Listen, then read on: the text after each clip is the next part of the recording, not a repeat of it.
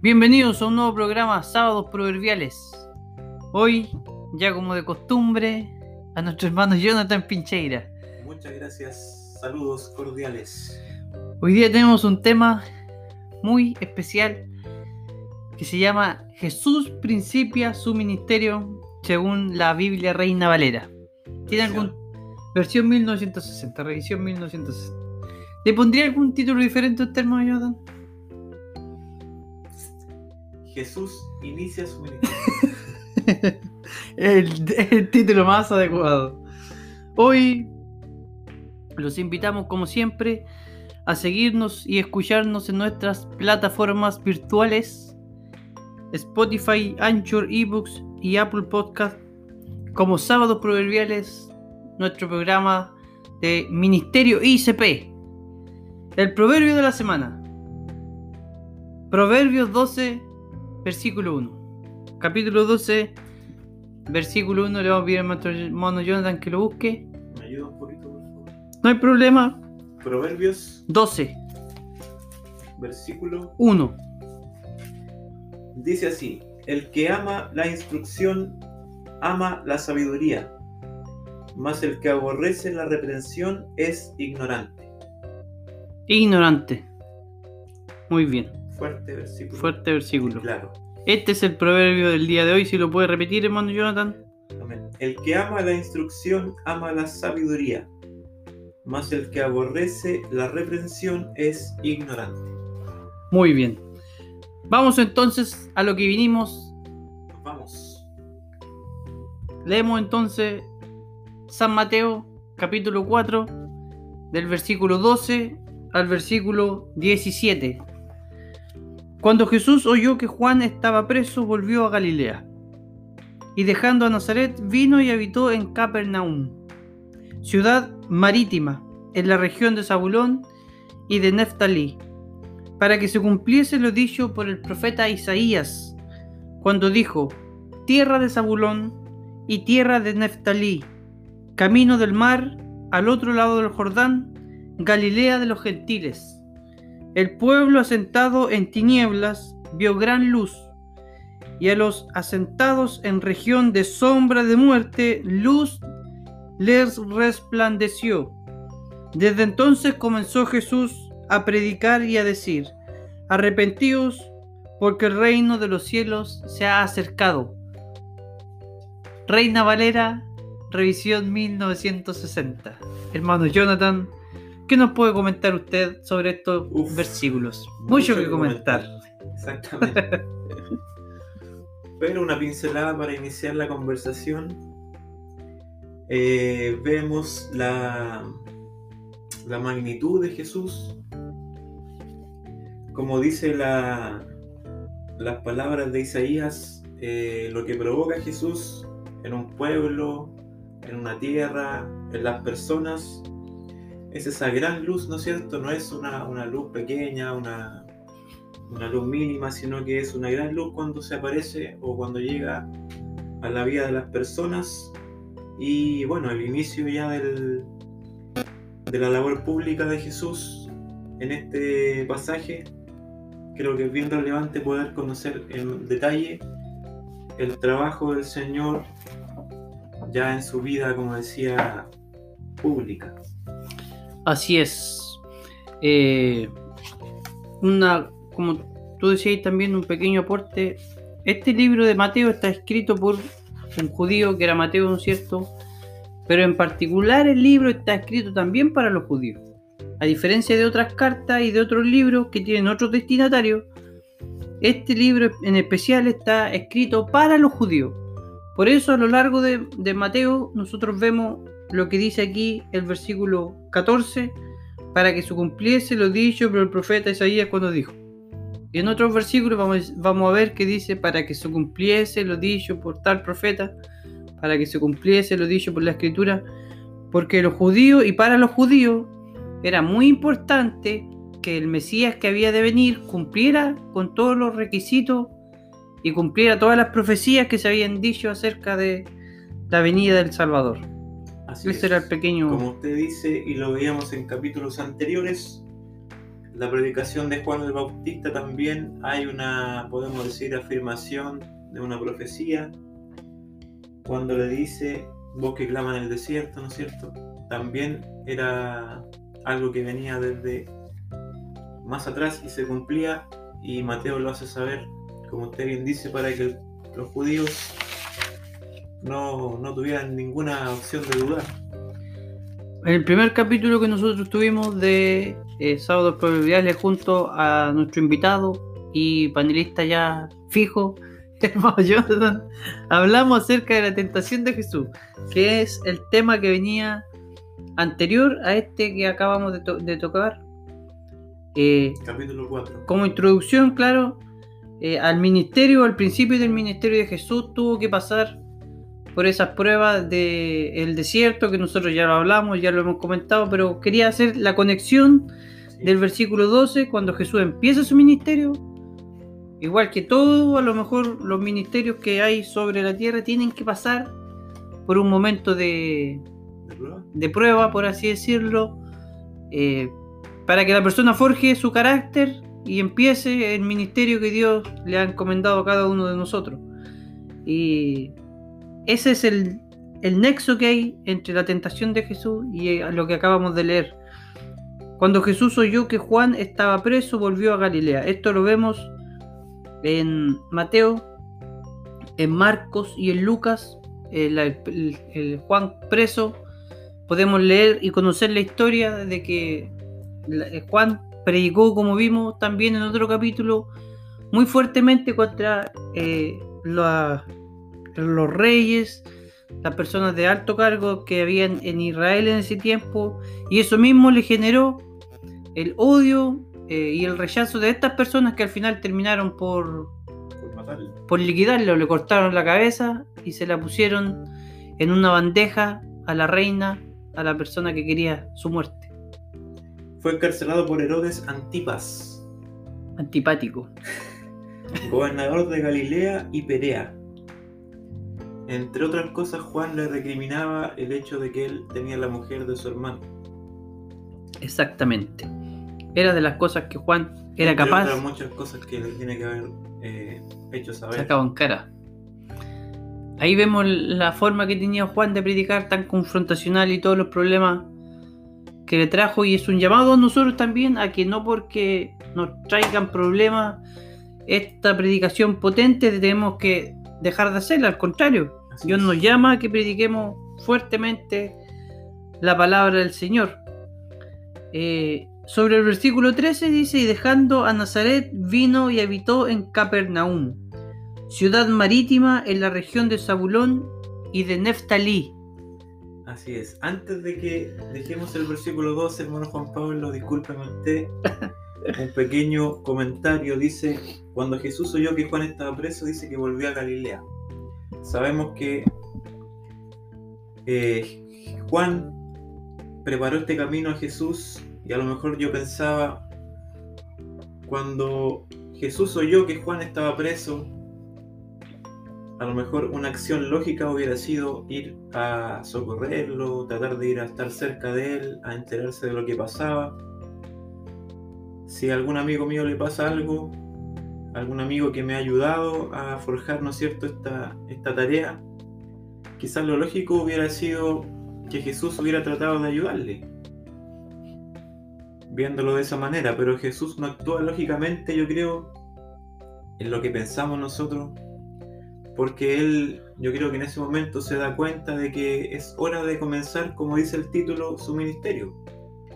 Quizás ese encarcelamiento de Juan, yo creo que marca como El fin de Juan, claro, el fin de Juan y a la vez el principio de Jesús. Jesús se da cuenta, yo creo, en su, en su vida, de que llega la hora de empezar a predicar y es lo que va a hacer más adelante en estas palabras.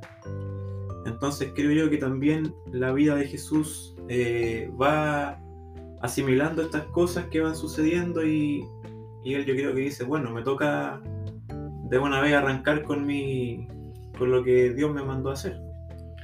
O sea, lo que quiero enten- lo que entiendo yo es que al darse cuenta que Jesús que ya llegaba al término de Juan, comprendió el que debía comenzar su principio. Exacto. Exactamente. Bueno, el versículo 3 entonces ahora sí dice, y dejando a Nazaret vino y habitó en Capernaum, ciudad marítima, en la región de Zabulón y de Neftalí. No es Et- casualidad, yo creo, esto, estas tierras, ¿no es cierto?, a las que se fue Jesús, No. tienen un propósito y una, una Eh. historia detrás. Y estaba profetizado que Jesús iba a venir de estas ciudades, estaba profetizado que Jesús iba a pasar por estos pueblos. Lo que quería apuntar yo es que acerca de la ciudad de Capernaum, que fue durante el ministerio de Jesucristo, fue su, segunda casa. su segunda, su base, su segunda casa, donde él, después de ir a algunos lugares a predicar, volvía ahí, eh, tenía sus más grandes conocidos y más grandes amistades estaban en Capernaum. Logró Jesús posicionarse en esa ciudad, pese a que no se nombran muchos milagros en Capernaum, sí se nombra que Jesús constantemente volvía a Capernaum. ¿Qué tenía de especial? No lo sabemos. ¿Qué hacía que Jesús volviera? Seguramente allí se encontraban, como decía, su- sus conocidos, las personas en quien Jesús confiaba, eh, donde Jesús a lo mejor pasaba tiempo más- con más tranquilidad, donde podía dedicar más tiempo a la oración, donde no tenía quizás tanto tumulto de gente, como lo vemos cuando Jesús va a Jerusalén, por ejemplo. Jerusalén era una ciudad que estaba llena todo el tiempo, repleta de gente. Entonces, me da la impresión, no es algo que la Biblia lo diga o que esté a ciencia cierta, que Jesús encontraba en Capernaum como una válvula de escape, como un lugar donde él podía, no sé si desahogarse la palabra, pero tener un poco más de tranquilidad. eh, porque dice, y dejando Nazaret vino y habitó en Capernaum, o sea, ese era realmente su lugar más como de casa, por así decirlo. Quizás desarrollar su ministerio con, como tú dices, con más tranquilidad, sin, sin que esa sin esa presión constante de, lo- de los grupos religiosos que siempre lo estaban criticando. Quizás encontraba en esa, en esa gente mayor aceptación, a lo mejor un oído, un oído más presto a, a escucharle y también a, a recibirle. Era una ciudad marítima también, hay que dejar en claro es, esto. Comercial. comercial. eh, me imagino que Jesús comía, como hemos visto, pescado. Son cosas que uno se imagina, ¿no? Así como le gustaban el ceviche, a lo mejor. No sé. Algo así. Puede ser, ¿por qué no? Uno no sabe la vida de Jesús, no lo conoce ¿Había completamente. ceviche en ese, ese tiempo? O algo parecido, pero con pescado. Porque era una región, como dice, marítima. Así es, un ida y vuelta de, de comercio, que yo me imagino de gente llegando a la ciudad a realizar su, su, sus negocios, saliendo. Bueno, y también por algo se le llamaba de los gentiles, porque llegaba o estaba habitada también en un número importante por, por extranjeros. También destacar el tema de estas tierras de Zabulón y de Neftalí estaban en la parte norte del, del- De Israel, de, de Israel, del territorio, sí. eh, donde se asentaron antiguamente estas tribus, ¿no es cierto? Que habían sufrido un, un azote, un, de parte de los asirios. Había sido bastante golpeada esa tierra. Y me parece a mí que también eso nos deja una, una enseñanza, si se quiere, de que Jesús haya comenzado allá. A lo mejor, lógicamente podríamos haber dicho no, en el, en el corazón judío, en Jerusalén, pero él, sin embargo, se va más al norte, ¿no es cierto?, a estas tierras de, que eran catalogadas como de los gentiles. También nos queda en claro que Jesús, que el Señor, no hace distinción de que a lo mejor no tomó tanto en cuenta el hecho de que el, el pueblo judío mayoritario se encontraba en Jerusalén, sino que partió a esta tierra y, y llegó con el mensaje, diciendo que el reino se había acercado a aquellos que eran catalogados como gentiles. O sea, es un- es una señal de que Jesús habitara en Capernaum, de que el reino de los cielos también había llegado a las personas que no eran judías. Exacto. Porque como en ese lugar habían, como tú decís, personas eh, gentiles, y Jesús fue a vivir ahí a ese lugar, era una buena señal y potente señal de que el Evangelio no solo era para los judíos, sino que también para, para, los gentiles, para todos nosotros. No hay límites en el, en el mensaje ni en el poder del Evangelio del Señor. Para que se cumpliese lo dicho, versículo 14, por el profeta Isaías cuando dijo, tierra de Zabulón y tierra de Neftalí, camino del mar, al otro lado del Jordán, Galilea de los gentiles. Esto está en Isaías capítulo 9, 7, 9, no lo recuerdo. Voy a buscar. No anoté la cita, me parece que era un poquito más atrás. Tengo una duda, hermano Juan Pablo, usted que es más estudiado que yo, más letreado. no sé si me la podrá aclarar. Cuando Isaías, ¿no es cierto?, dice que Galilea de los gentiles la nombra, en ese tiempo ya era catalogada Galilea o él también está haciendo una, una alusión de, este nombre que se le iba a poner más adelante. Ya era Galilea. Ya era, Galilea de los gentiles. Ya era Galilea de los gentiles. En el tiempo de Jesús, incluso antes de Jesús, ya era un territorio lleno de gentiles y el imperio romano hizo más bien eh, esto de que siguieran o que llegaran personas a ese lugar porque como tú decías era una, una ciudad marítima donde podía llegar gente desde otro lugar y donde llegó gente desde otro lugar. En el tiempo de Jesús ya era Galilea un, un sector, por así decirlo. Isaías 9, 1 y 2 tengo yo. sí, Isaías 9 del 1 al 7 es lo que ah, dice lo que dice eh, Mateo que se cumplió en la escritura. Que es una profecía más larga de lo que dice aquí. ¿ah? A lo mejor la, voy a leer para que veamos. Dice, más no habrá siempre oscuridad, y tampoco tiene las mismas palabras, pero es algo muy similar. Más no habrá siempre oscuridad para lo que está para la que está ahora en angustia, tal como la aflicción que le vino en el tiempo de que divinamente tocaron la primera vez la tierra de Zabulón y la tierra de Neftalí, pues al fin se llenará de gloria el camino del mar de aquel lado del Jordán, en Galilea de los gentiles. El pueblo que anda en tinieblas vio gran luz. Los que moraban en, tierra de sombra, de muerte, luz resplandeció sobre ellos. Multiplicaste la gente y aumentaste la alegría. Se alegrarán delante de ti como se alegran en la siega, como se gozan cuando reparten despojos. Porque tú quebraste su pesado yugo y la vara de su hombro y el cetro de su opresor, como el día de Madián porque todo calzado que lleva el guerrero en el tumulto de la batalla y todo manto revolcado en sangre serán quemados pasto del fuego. Porque un niño nos es nacido, hijo nos es dado, y el principado sobre su hombro, y se llamará su nombre admirable, consejero, Dios fuerte, admirable, Padre eterno, príncipe de paz. Lo dilatado de su, de su imperio y la paz no tendrán límites sobre el trono de David y sobre su reino disponiéndolo y confirmándolo en juicio y en justicia desde ahora y para siempre. El celo de Jehová de los ejércitos hará esto. Eso dice toda la profecía que habla acerca del nacimiento también de Jesús, no solo de su ministerio. Eh, el versículo 16 tiene la palabra del día, que es tinieblas, que la vamos a ver un poquito más adelante. Dice, y el pueblo asentado en tinieblas vio gran luz y en, los, asentados en región de sombra de muerte, luz les resplandeció. Aquí yo quiero hacer una pequeña acotación acerca de lo que significaba la luz para los judíos. Era algo muy especial. No como para nosotros, que hoy día la luz la tenemos por así, como algo natural. O sea, no no es tema, claro, no es tema para nosotros la luz. ¿Por qué? Porque siempre la hemos tenido siempre electricidad, luz en las casas, luz en las calles. Pero para los judíos no era así. La luz significaba algo muy, muy, muy potente.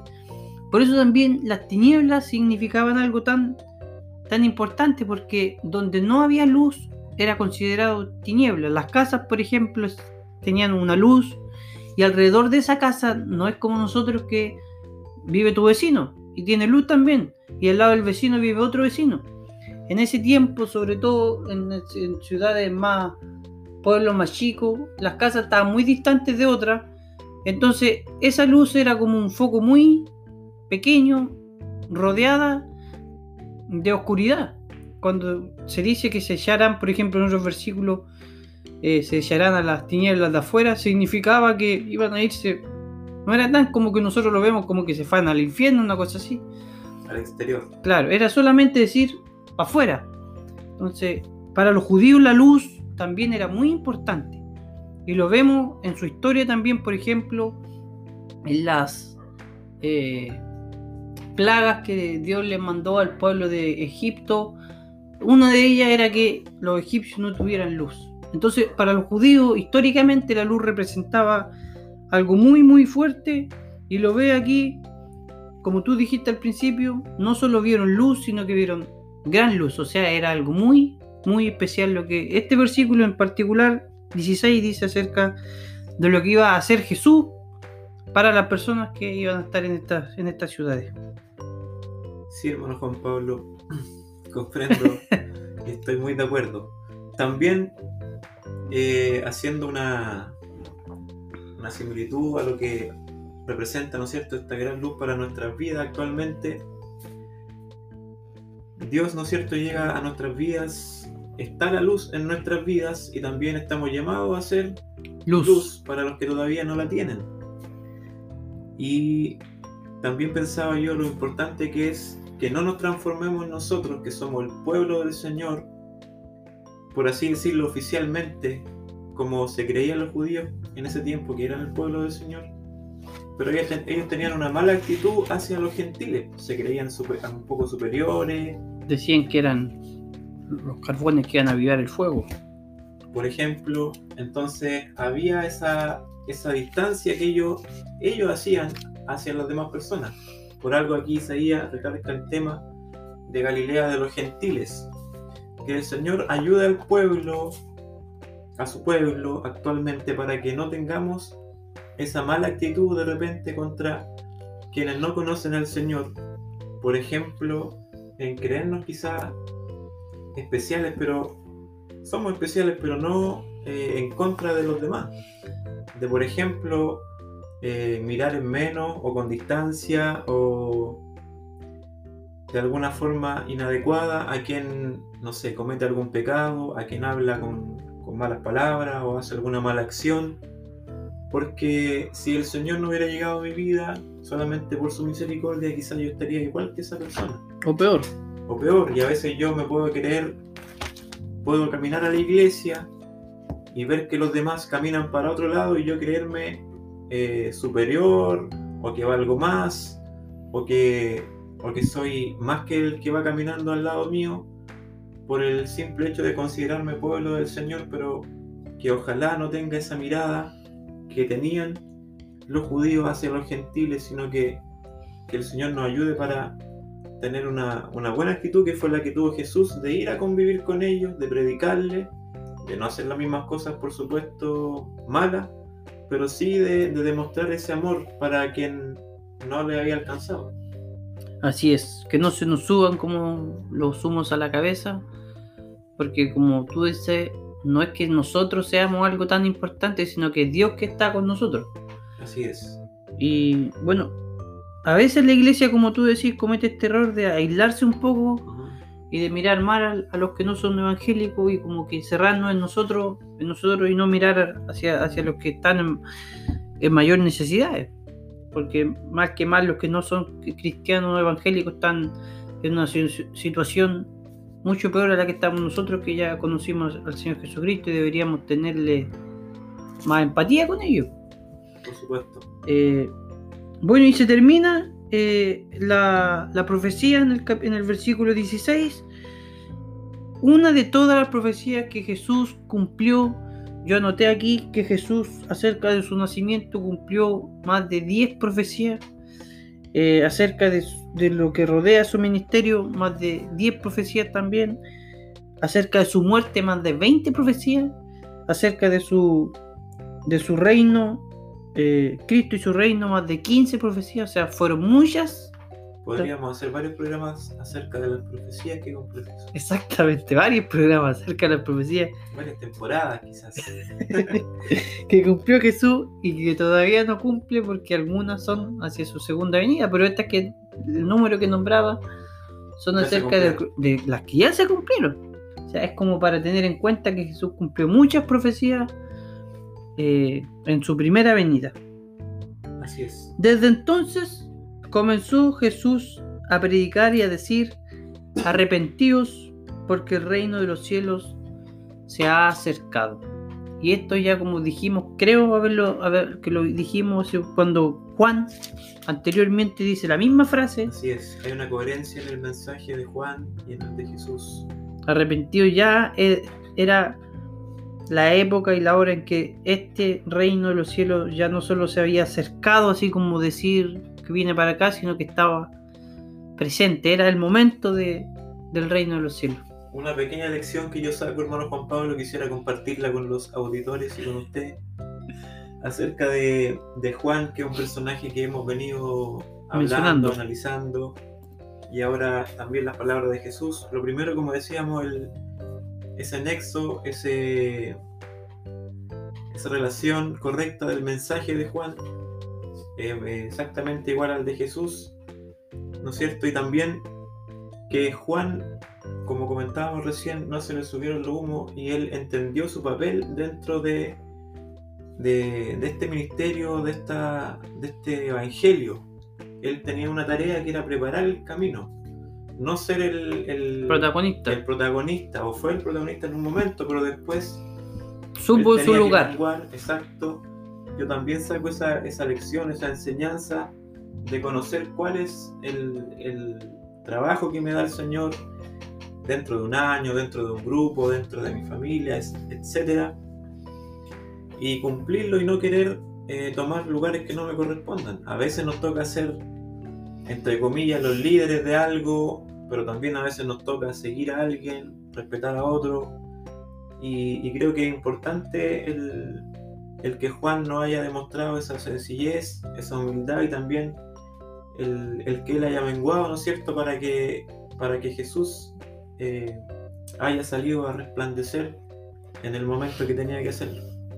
O sea, vulgarmente podríamos decir que Juan se tomó un Ubicatex Exacto, y no le cerruchó el piso a, a a Jesús. Jesús.